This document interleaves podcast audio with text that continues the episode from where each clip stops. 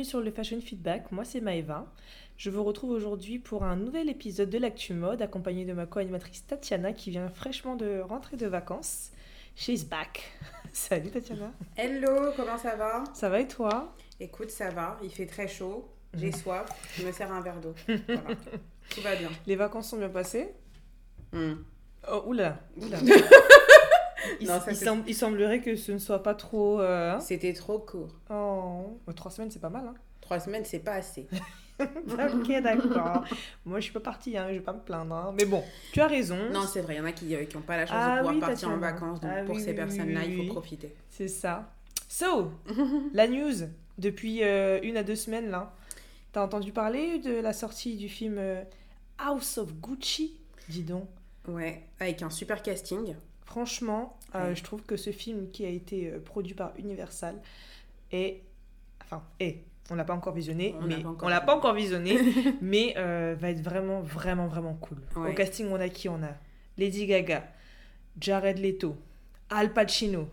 On a qui d'autre encore? C'est déjà pas mal.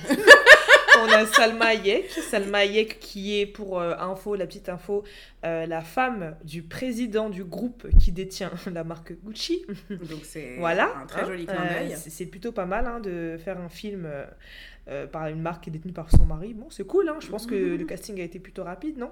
Ouais, non, mais clairement. Sans faire la mauvaise langue. Et puis il y a Adam Driver aussi, mhm. qu'on aime beaucoup, euh, que beaucoup ont découvert grâce à. C'est quoi déjà le film de. Comment il s'appelle euh, C'est pas Black Landsman euh, J'arrive jamais à prononcer ce film. Le mec qui euh, jouait, qui, enfin, qui allait dans le. Ouais, c'est Ouais. ça, Black Land... Ouais, c'est ça, Black Lands... Black. Ouais, ouais. Businessman. Et Black il joue dans le film aussi. Ouais, ouais, de. Spike Lee. Et euh, C'est plutôt cool. Un bon casting sympa. Ouais, c'est un très très pour une histoire très intéressante Mhm. Euh, que j'ai découvert aussi en faisant des recherches sur euh, le film.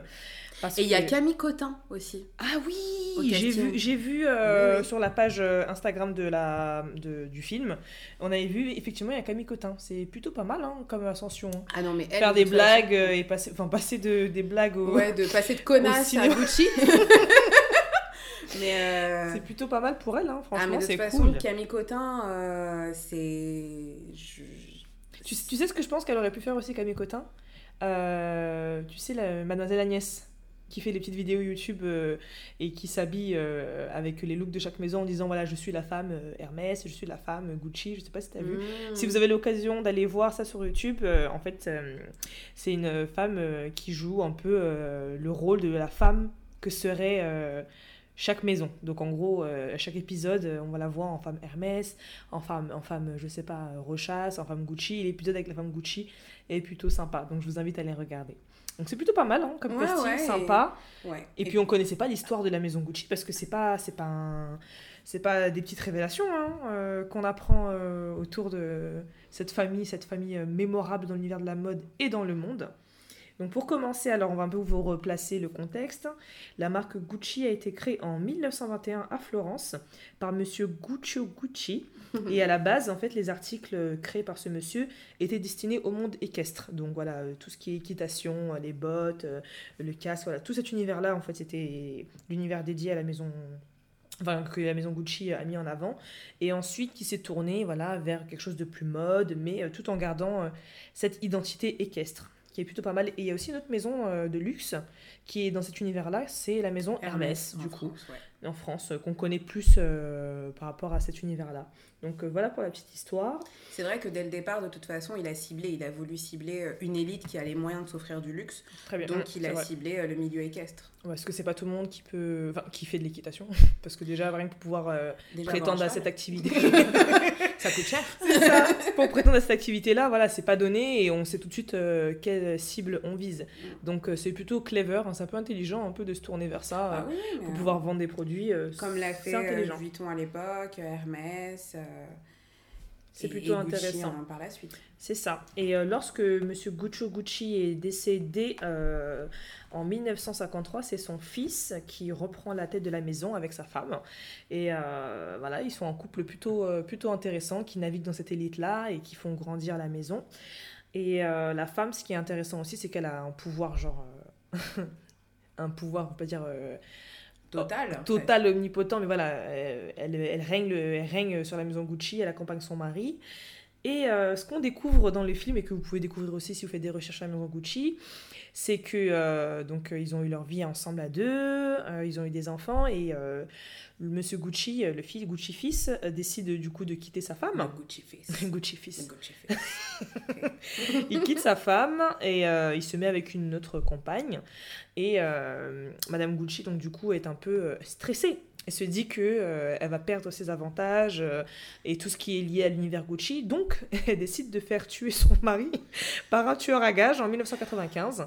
Et euh, Monsieur Gucci, euh, fils, et euh, Maurizio Gucci, donc du nom, est assassiné devant ses bureaux en Italie. Ça fait tragiquement penser à l'histoire de, de Gianni Monsieur Versace, hein. ouais.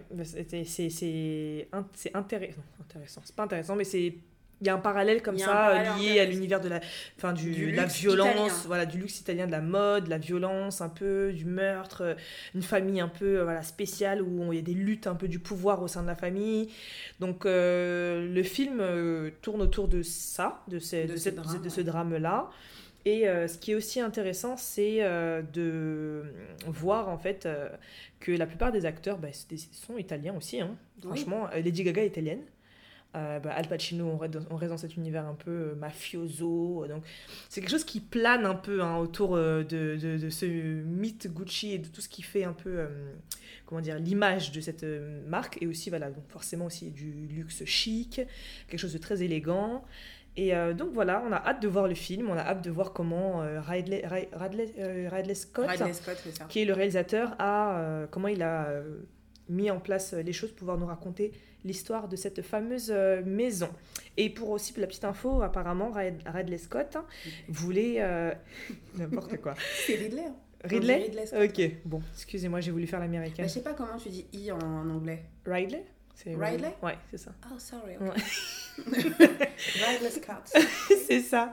Et apparemment, ça fait 20 ans que ce réalisateur souhaite réaliser un film sur l'histoire de la maison Gucci qui est juste euh, hyper euh, voilà, euh, palpitante, on va dire, parce que voilà, il y a tout ce qui est un peu Ouais, meurtre, voilà, Bah, façon, luxe, univers bourgeois qui est un peu assassin. Donc je pense qu'il s'est dit depuis un petit moment qu'il y avait de quoi faire, pouvoir faire une, une intrigue, quelque chose d'intéressant.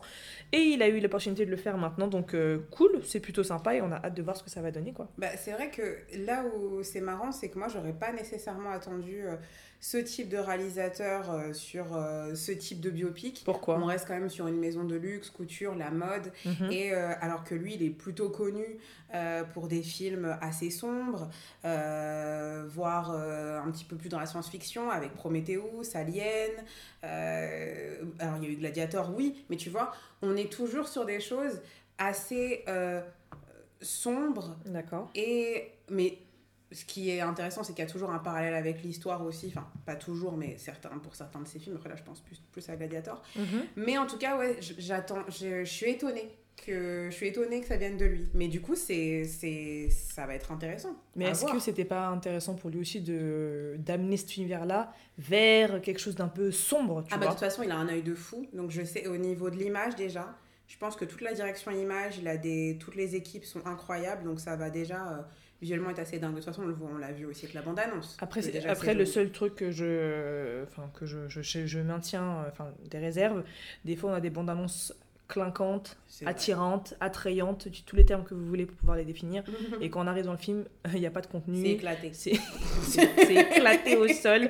Donc euh, voilà, j'espère qu'il nous a pas vendu, euh, enfin qu'il nous a pas mis de la poudre aux yeux euh, pour qu'on soit sur quelque chose de plutôt euh, euh, pas bancal, mais voilà, d'un peu nul quoi. J'espère pas. Après voilà, ça a l'air beaucoup, ça a l'air pas mal. On va voir, on verra. Le casting est sympa. Il y a quand même deux donner. Français au casting. Mhm. Ça va être marrant. Camille Cotin et Mehdi, euh, je sais plus c'est quoi son nom de famille, qui est dans qui était dans Joséphine et qui était dans, dans Joséphine s'arrondit aussi et dans le la, la dernière série euh, sur TF1 euh, euh, De- comment euh, Demain nous appartient, c'est ça? Je non pas, non je non connais pas. euh, une série qui a fait qui a fait un tabac là Si vous avez, si vous l'avez en tête, euh, mettez des petits je vais commentaires. vous dire tout de suite euh, euh, il s'appelle Mehdi Nebou D'accord, Euh, et il était dans la série HPI, voilà, sur TF1, d'accord. qui a fait un carton. Et c'est marrant parce que mine de rien, c'est pas un très grand acteur ce mec. Mhm. C'est, ça reste un, un, un comédien français un petit peu du grand public, D'accord. euh, très, euh, très téléfilm français, Mhm. qui d'un coup se retrouve dans une super production américaine,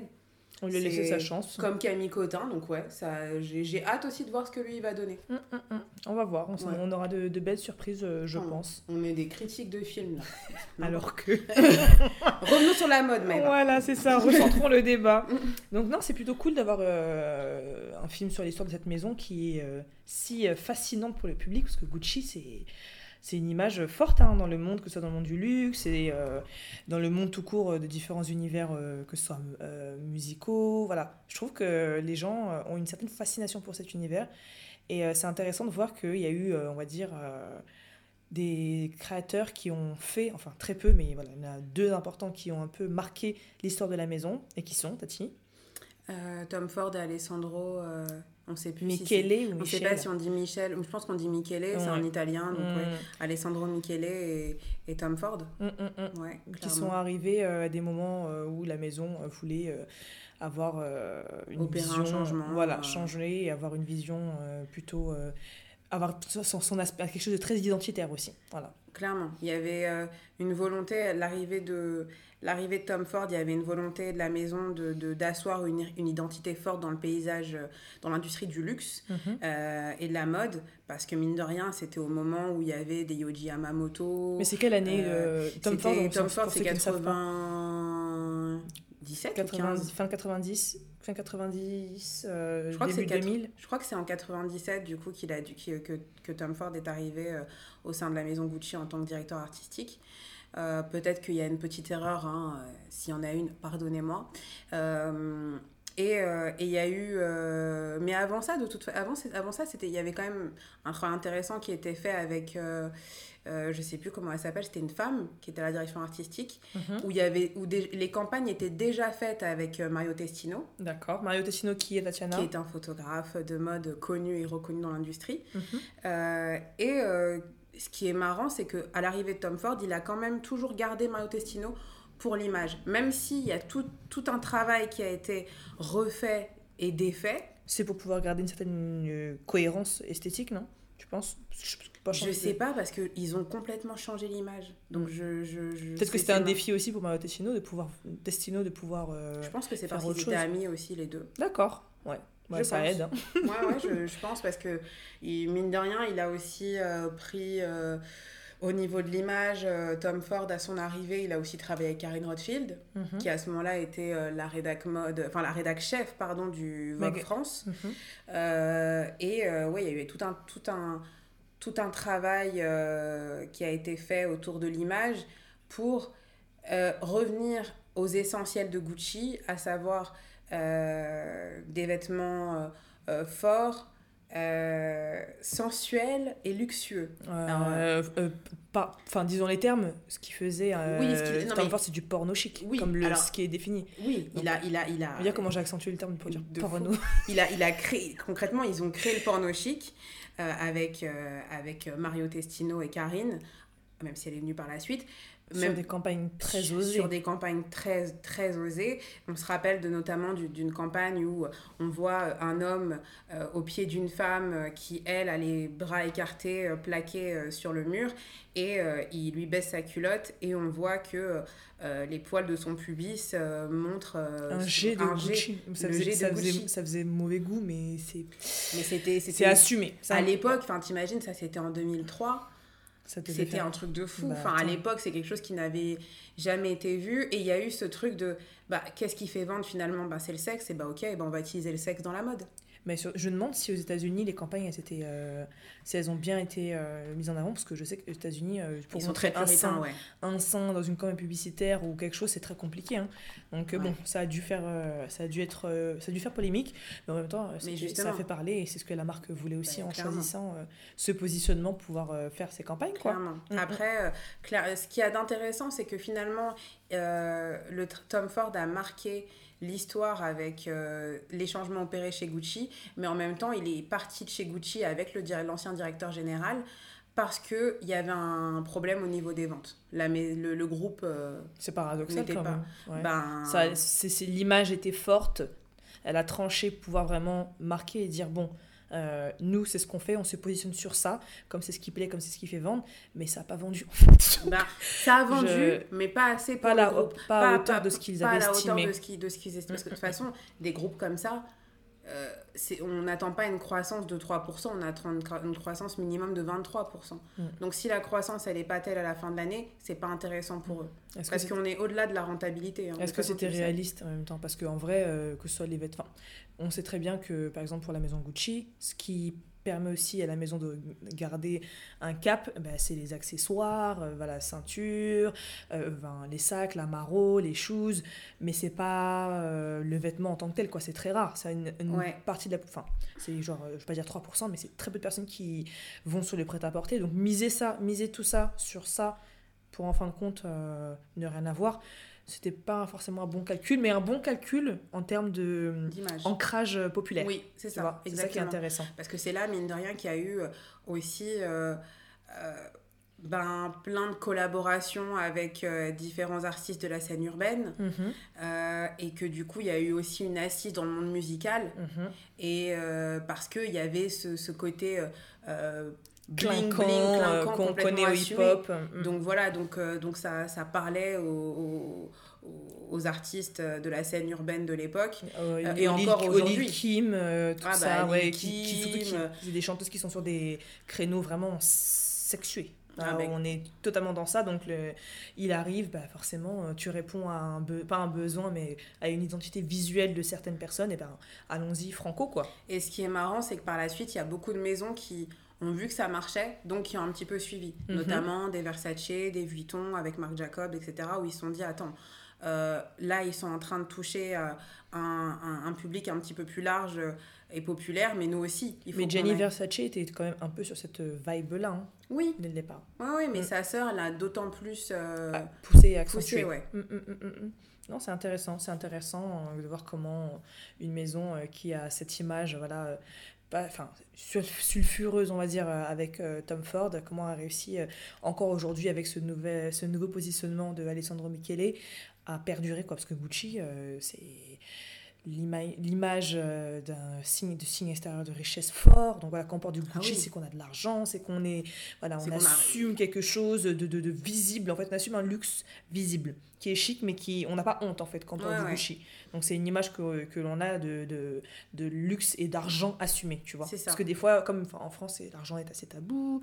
Quand on en a, voilà, c'est très subtil. Et avec Gucci et cette vision de Tom Ford, on vient sur ce truc j'ai de l'argent, je l'assume et je le, je le montre en fait. Mm. Euh, mais c'est là de toute façon la différence entre les maisons de couture françaises et les maisons de couture euh, italiennes. Italienne, c'est qu'en Italie, euh, il y a ce, ce je dirais pas ce besoin de revendiquer, mais en fait, on assume. on assume sa réussite, on la montre, mhm. et on la montre par euh, ben, des signes extérieurs de richesse. Voilà, que sont les vêtements, des beaux vêtements, un beau sac à main, des belles chaussures. Alors qu'en France, c'est vrai que quand tu prends les, les, les maisons emblématiques, donc euh, Dior, euh, Vuitton, Chanel, on est sur des choses beaucoup plus soft. Soft Hermès, pareil. Hein. Hermès, c'est très cher. C'est très cher, mais très sobre. Voilà, il n'y a pas de d'extravagance. Il n'y a pas de paillettes. Non. Les paillettes, elles sont arrivées très récemment, euh, euh, finalement, avec euh, le travail d'Eddie Slimane au sein de, de Saint-Laurent, par exemple. Tu mm, vois mm, mm, Je vois ce que tu veux dire. Donc, donc voilà, et après... Euh, pour en venir au film. Pour en revenir au film. Je suis contente qu'il y ait une production euh, cinématographique qui l'ait fait, que ce soit pas Netflix qui l'ait fait. Ouais, ou un Prime Video. Voilà, ouais, parce que je sais que avec, euh, avec ce qui se passe actuellement avec le Covid, bah, on, est toutes, on est tous et toutes sur ces plateformes-là, mais des fois, en termes de réalisation, je trouve que les productions des fois, de Netflix, des fois, ça, ça laisse à désirer. Et quelque chose comme ça le projet est vraiment cool et il est fort. Euh, je sais pas si Netflix aurait, eu, aurait fait quelque chose de fort. Après, c'est vrai que Versace, la série qu'ils ont fait, elle est vraiment top. Mais euh, voilà, on a ils ont choisi de se hein, positionner. c'est vraiment bien. Hein. Et c'est oui, non, c'est pas mal. Hein. C'est pas, c'est pas mal. Mais je sais pas, pour Gucci, je, je, je pense qu'un film, c'est très bien. C'est très bien de pouvoir euh, aller en profondeur. Et je pense que l'engagement du réalisateur qui voulait faire ce film depuis 20 ans, enfin quand tu as envie de faire quelque chose depuis aussi longtemps, tu mets toute ton âme, ton corps, ton esprit. Alors que Netflix, s'ils avaient, enfin, je pense que si ça avait été Netflix qui avait produit, voilà, ça aurait été, ah voilà, c'est quelque chose de tendance, on le fait, mais on ne pousse pas euh, la chose. euh, peut-être, bon, j'exagère hein, peut-être. hein, vous me, pour ceux qui sont euh, à fond Netflix, euh, vous allez me contredire. Peut-être il n'y a pas de problème. Je pense que ça euh, dépend du pas. réalisateur. Si c'est un très gros ré- réalisateur, enfin tu vois par exemple euh, Netflix euh, qui a produit le dernier film de Scorsese, le film il dure je crois 2h30 euh, ou plus, je ne sais plus, mais il est très long et on est sur une super production, tu vois, et, et où ils ont laissé carte blanche au, carte blanche au réel. Est-ce que ça aurait été le cas pour un film de mode? C'est ça aussi que je veux. Ça, c'est ça qui me, qui me. Bah, on parle de Gucci, donc oui, et puis euh, on est sur euh, tout un angle finalement qui va peut-être pas complètement aborder la mode, mais plus euh, ben, L'aspect psychologique de la famille, c'est pas ça? Ouais, plus la recherche du pouvoir, je dirais. Mm, mm, Tu mm. vois, parce que on va être autour des premières années de la maison euh, avec l'ascension de Gucci au Gucci. Euh, La, la- et, la euh, suite avec son fils et, et euh, sa femme. Moi, franchement, tout ce que je. Enfin, j'aimerais bien dans le film qu'on parle vraiment aussi de créa, tu vois. Que les gens puissent voir vraiment euh, comment sont pensées les choses. C'est ce que j'aime et c'est ce que j'ai aimé un peu dans Aston, même si c'était assez. Bon, c'était pas non plus que ça. Ouais, c'était mais c'était pas très présent. Mais je trouve que dans le domaine de la mode, tout ce qui est production cinématographique ou euh, tout ce qui est au niveau des séries, on n'est pas sur euh, l'aspect créatif. On est plus sur l'aspect psychologique des, euh, des DA. Donc euh, leur excentricité, le fait qu'ils soient dans leur tour d'ivoire et qu'on qu'on puisse rien leur dire, qu'ils puissent fassent ce qu'ils veulent. C'est très voilà euh, sur la psyché un peu de, de la personne qui crée plutôt Mhm. que sur la création et les comment euh, tout ce processus est mis en œuvre. Donc moi j'espère que j'aurai qu'on aura quand même de, de ça dans le film. Je pense en Après, petite euh, touche, hein, parce que tu sais, les gens, Ils aiment pas Euh, forcément ça. ils- le grand public, il va voir un film, donc un L'idée d'aller au cinéma ou de se poser devant sa télé pour regarder un film, c'est quelque chose d'attrayant, de cool et d'intéressant. Hmm. Et Je sais pas si le grand public il va aller rechercher euh, Comment euh, comprendre con- comment ça fonctionne. comment marche la confection. Mm. Alors oui, montrer dans les grandes lignes comment ça fonctionne euh, un studio de création et, et comment est-ce que est-ce qu'un créateur crée finalement. Mhm. Tout le processus de création, il est intéressant, mais Il, tu tiendra pas sur un sur le sur euh, long d'un film. Ouais, quand tu- Effectivement, ouais, tu regardes les, les, les deux films qui ont été faits sur euh, Yves Saint Laurent, finalement le processus de création tu le vois quasiment pas. Non non, c'est la Il est personne. très tourné sur l'homme. Mm, mm, Donc mm. là, je pense que ça va être tourné sur l'humain. Et je pense que le public aime aussi tout ce qui est un peu tragédie familiale, meurtre, voilà, quelque chose de. tout- Toute cette intrigue-là, c'est ce qui plaît aussi aux gens, Ouais. quoi. Si tu veux regarder euh, des processus de création, ben tu, tu vas sur YouTube et tu tapes euh, Loïc Prigent et puis voilà, tu vois. Oui, mais il faudrait quand même. Je trouve que c'est bien de l'associer, de le faire de manière prononcée et de l'amener. En fait, c'est ça aussi le défi du réalisateur. Comment tu peux faire euh, en sorte que ça, ce ne soit pas barbant? Tu vois, comment tu peux pousser le truc, tu vois Donc, euh, j'aimerais bien qu'il y ait tout ça mélangé, qu'on puisse avoir cet aspect-là et l'aspect Oui, psychologique. tu l'auras peut-être, euh, je pense que tu l'auras parce qu'il y a un moment donné où forcément il y a eu une collection qui a été marquante et qui a fait que la maison Gucci a, a- voilà, et ben ils vont euh, un petit peu axer sur cette collection-là, sur montrer le, les, les petites mains qui Mm. savent faire et tout et tout. Mm, mm, Mais ça mm, va être ça va être. petite touche. Sinon, même toi et moi, en vrai, on va regarder ça, ça va être long, tu vois. On veut voir le drama. On veut, on veut, on veut le drame. Pourquoi elle a tué Enfin, pourquoi on sait pourquoi elle a tué son, son, son, son mari, mais c'est fort quand même hein, d'aller jusqu'à ce, euh, jusqu'à l'acte quand même de commettre le meurtre. Ah non, Et on apprend aussi euh, que euh, elle a eu une remise de peine parce que du coup elle a, elle a été en prison. Il y a eu des preuves qui ont été qui ont émergé, euh, dont du coup le paiement d'un du tueur à gages. Et en 2011, non, quand elle est en prison, elle a pris toute sa garde-robe de créateur là-bas. Donc je sais pas c'est quel genre de prison elle était. Ah, Sympa. Les prisons européennes, de toute façon, tu peux partir avec tes propres vêtements en C'est- prison. Oui, mais si t'as de l'argent, je pense qu'elle devait être dans un truc spécifique peut-être. hein. Enfin bref. Peut-être. Je- Donc elle est partie en prison avec toute sa garde-robe et puis en 2011 on lui a, elle a eu une remise de peine et elle a refusé en fait de sortir parce qu'elle voulait pas travailler. Les conditions pour qu'elle sorte c'était il me semble qu'elle euh, qu'elle a un emploi et qu'elle remonte qu'elle monte en fait sa elle montre pardon sa réinsertion euh, dans la société par un par un emploi comme tout le monde. Euh, Madame Gucci a refusé parce que elle a considéré que euh, n'ayant pas travaillé toute sa vie elle voit pas pourquoi aujourd'hui euh, elle travaillerait. Donc elle est restée en prison. Attends, on te dit sortir, toi tu restes. Enfin bref. Elle sort. C'est que, c'est que la prison ne devait pas être si Ça difficile. devait pas hein. être compliqué, je pense. Elle est restée jusqu'en 2016, euh, 2016 pardon. Et euh, au moment où elle décide de, enfin où elle décide, où elle sort, euh, voilà, elle prend son petit train-train quotidien, voilà, elle reprend sa vie telle quelle, et elle émet le souhait de revenir au sein du groupe Gucci, mais c'est compliqué parce que le groupe forcément n'est plus le même qui était celui euh, euh, qui détenait Gucci quand elle était à l'époque euh, dans la maison. Donc Bah, euh, je déjà, sais pas est- si elle va revenir. Tu penses qu'un jour elle va revenir? Bah, Déjà, là où c'est compliqué, c'est qu'à l'époque, euh, Gucci c'était en partie quand même détenu par des membres de la famille. Aujourd'hui, c'est plus du tout le cas. Le groupe a changé, le groupe a grossi. À l'époque, c'était le groupe PPR, donc c'était Printemps, Pinot et La Redoute. Le, pre- le premier groupe qui a détenu Gucci? Non. Si, si. C'était Invest Group, c'était un groupe Non, non, non, pas... non, non, je veux dire Kering. Ah, oui, Kering. Kering. Oui, c'était le avant nom. était Très PPR. bien. Mm. Et, euh, et déjà, le groupe à l'époque n'était était beaucoup plus, plus petit, plus jeune. Aujourd'hui, euh, on parle d'une méga industrie, d'un des piliers de l'industrie du luxe, euh, le groupe Kering. Donc concrètement, je. Je sais pas s'il prendrait le risque euh, en termes d'image de se réassocier. Ça peut être fort, hein. ça, peut être, vraiment fort, de mais, se réassocier mais se réassocier à une personne qui a fait tuer le président. le président. non, groupe. mais il faut être. euh, faut être timbré, faut vraiment le vouloir. Je, ouais, ce serait quand même très très étrange. Après, peut-être qu'elle a des choses aussi intéressantes à apporter à la maison, mais Après, elle les est gens sortie en disent- 2016, on est en 2021, Ouais. ça ne s'est toujours pas fait. Oui, effectivement. Donc, que euh, ils, veulent, ils veulent pas. C'est qu'ils sont pas plus intéressés que ça. Ils sont pas plus intéressés que ça. je pense qu'elle peut continuer à. Je pense qu'elle peut revendre les vêtements de luxe qu'elle a, et puis voilà. Ouais, je pense qu'elle a assez d'argent hein, pour avoir été euh, aussi longtemps à la tête de la maison. Elle a dû engranger un, un bon petit pactole et vivre sa vie euh, tranquillement, vu que elle n'a pas voulu sortir de prison pour pouvoir euh, être sûre de ne pas De pas de travailler. ne pas travailler. Quelle vie, hein T'imagines quand même Refuser? C'est Bon. un truc de fou. C'est un truc de malade.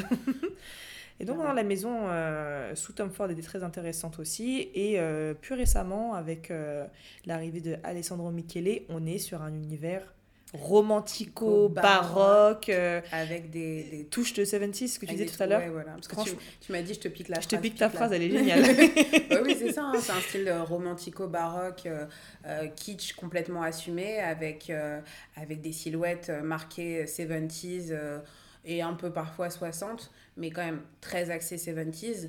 euh, qu'on adore et qui fonctionne tellement bien que bah, il est là depuis, bah, depuis 2000. 2000 2015 à la tête de la maison.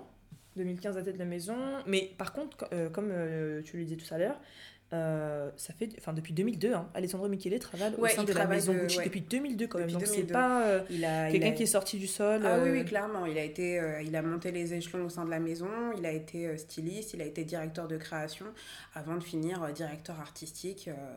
voilà, donc il a même travaillé quand Tom, avec Tom Ford quand Tom Ford était là et, et, avant, et avant toutes les personnes qui, ont- qui ont précédé Tom, Tom Ford. pardon. Donc ouais, non, non, c'est, vraiment quelqu'un qui a grandi avec l'énergie, l'essence Gucci, donc il le qui, qui connaît la maison euh, parfaitement et je pense que c'est pour ça qu'il fait, un, qu'il fait un aussi bon travail au sein de la maison. Mm, Il y a mm, un truc aussi, mine de rien, euh, quand tu regardes, euh, enfin, la Gucci, à la base, ça reste la maroquinerie, l'access. euh, et, et donc. Il, est dans, il, est, il est dans le détail. Il est dans, il est, voilà, parce que c'est vrai que quand tu regardes un, un show Gucci aujourd'hui, il y a énormément de travail qui est fait autour de l'accessoire et de la maroquinerie et des Que chaussures. ce soit au niveau de la ferme, des fermetures, de, de, de- des, des morses par exemple bien visibles, que ce soit au niveau des couleurs, des imprimés, c'est Ouais, ouais, non, mais clairement. c'est un euh, travail qui est, c'est- prononcé. c'est- c'est- mais même, tu vois, genre, le bijou.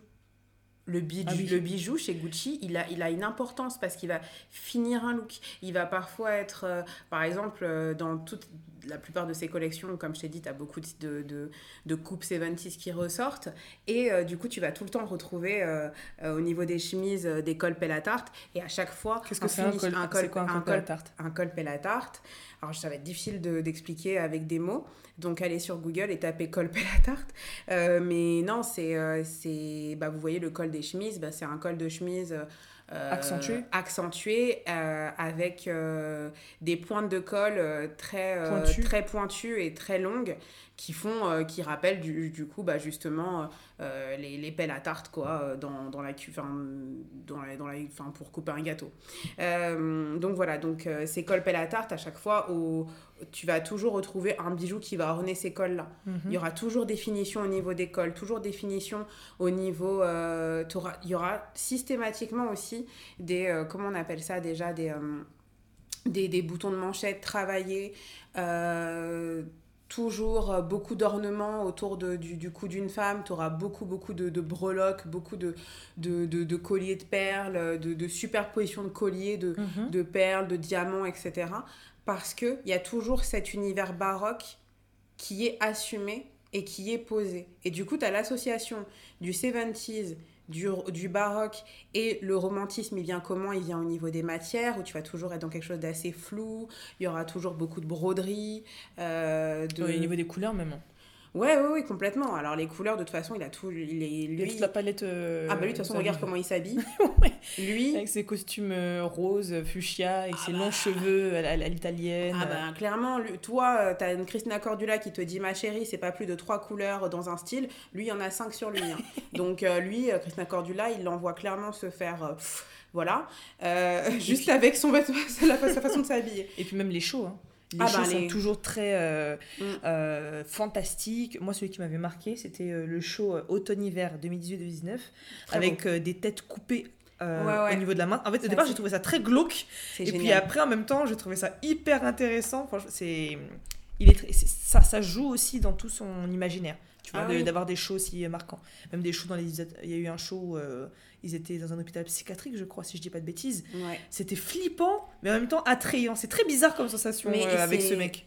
En fait, je- déjà, c'est un hyper créatif dans le sens où, à chaque fois, euh, je pense que c'est l'un des rares directeurs artistiques euh, d'une euh, maison de luxe qui prend toujours du plaisir dans ce qu'il fait et qui ne vit pas rare, une espèce de pression. Ouais, c'est rare parce que la plupart vivent une grosse pression et, et, euh, et sont en manque de créativité au bout d'un moment, alors que lui, à chaque fois, dans toutes ses collections, je m'ennuie, je m'ennuie très rarement.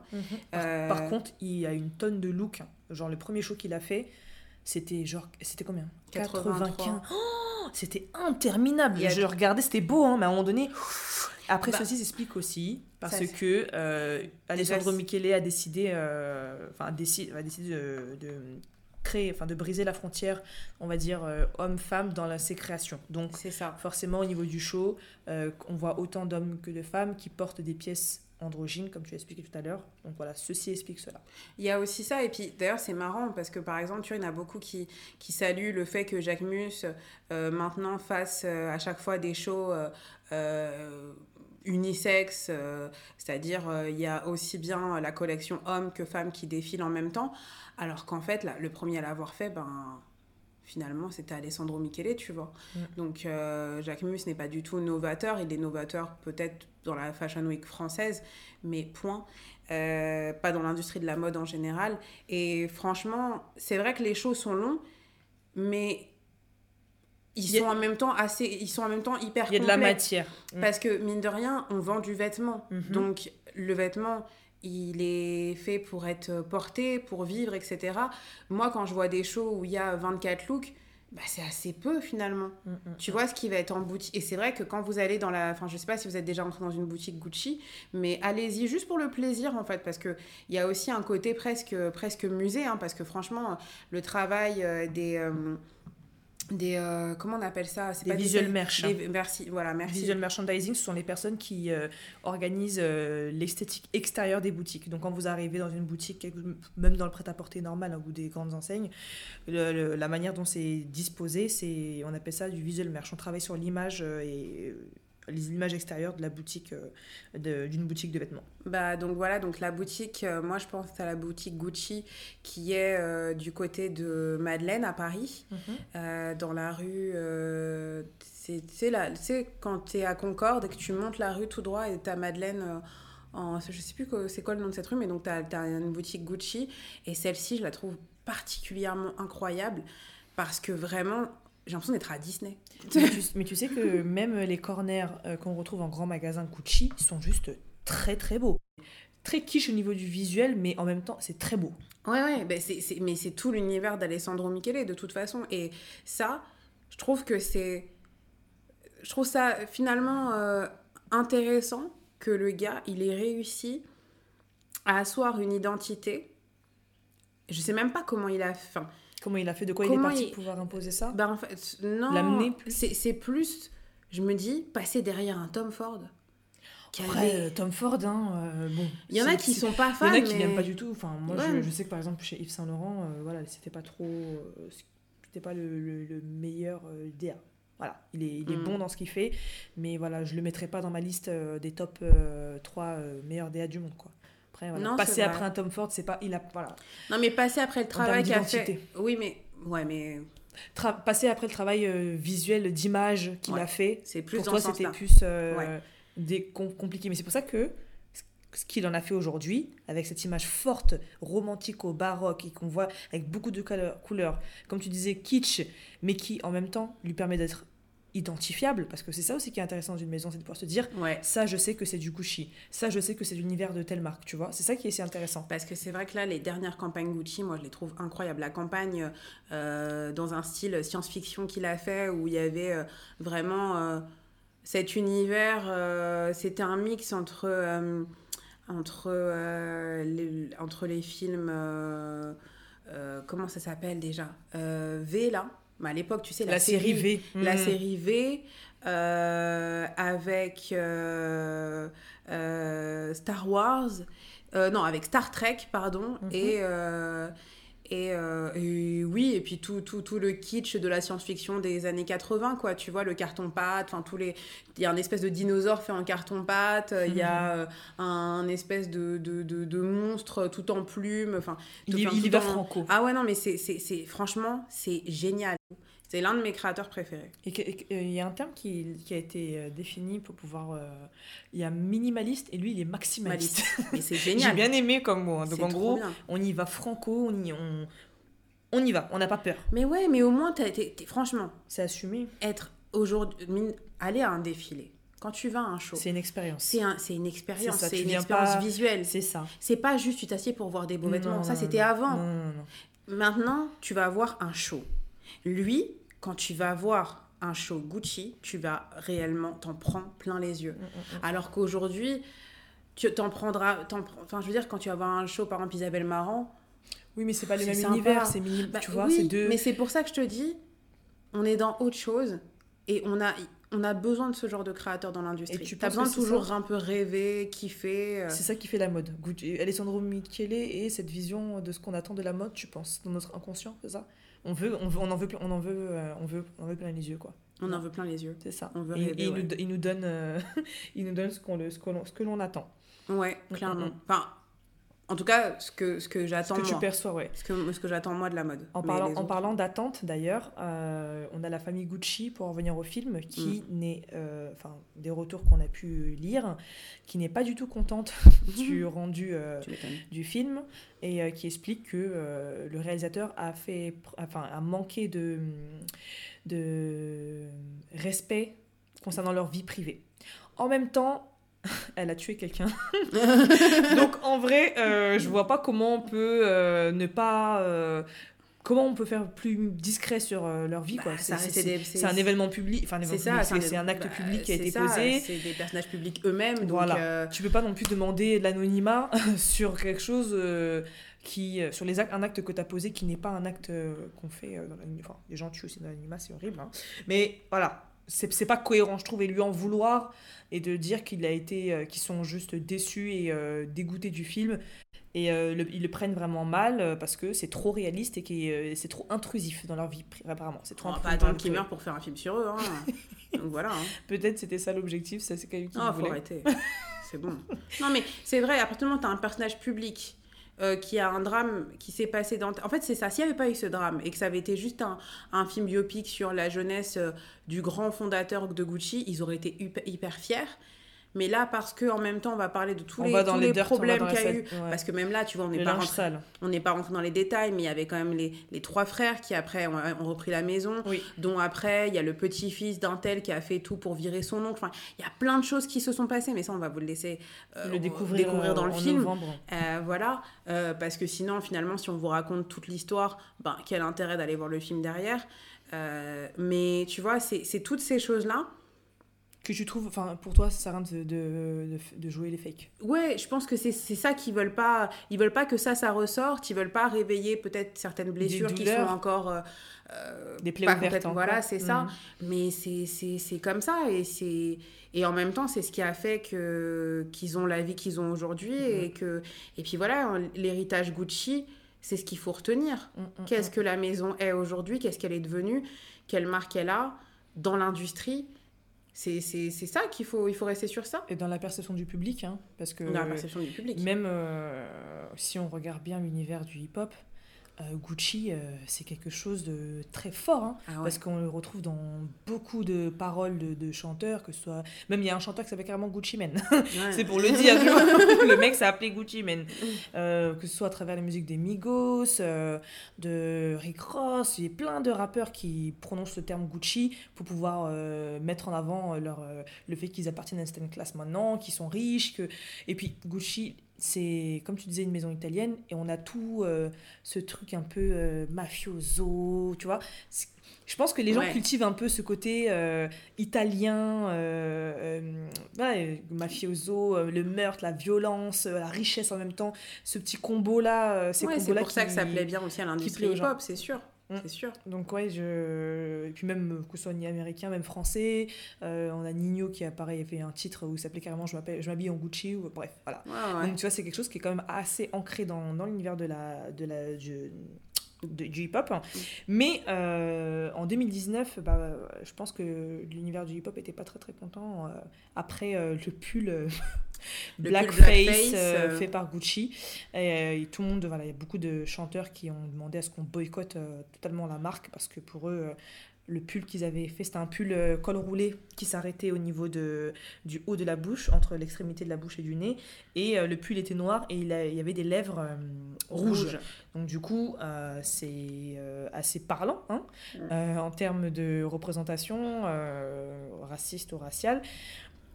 Et donc voilà, tout le monde voulait, euh, tout le monde parlait de boycotter la marque Gucci. Après en 2021, je pense pas qu'il y a eu ce boycott-là. Ça a fait polémique un moment et les gens continuent à porter C'est Gucci toujours aujourd'hui, comme ça. hein. Il y a toujours euh, un. Enfin, les gens, ils vont toujours s'insurger Sur le coup, tu une, vois. ouais, une semaine maximum. Mhm, Après, on passe à autre chose. ouais. Comme n'importe quelle polémique, n'importe quelle polémique passe. Et...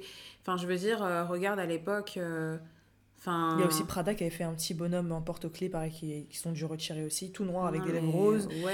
euh, Je Des fois, je me dis, les créés, il y a personne pour leur dire, euh, les gars, en fait, euh, ça, vous êtes sûr qu'on le lance ou pas? Ah bah ça, de toute façon, Je ce sera, ce sera le sujet d'une émission aussi. C'est le fait que, que, que- que- quand tu regardes les studios de création, bah, finalement, Il y a très peu de personnes racisées. Euh, et quand les mecs euh, mettent, euh, font une collection où ils vont euh, s'inspirer euh, de certaines cultures euh, qui sont parfois des cultures afro-caribéennes, et ben au lieu d'aller se renseigner auprès de ces personnes, ces auprès de ces communautés, ils font ça de leur côté avec ce que eux ils ont perçu et retenu et ce qu'ils ont envie de mettre en avant de ce qu'ils ont vu. Mhm. Euh, Non, après, Mais du là, coup, il y a aucun- un il y a travail de fond.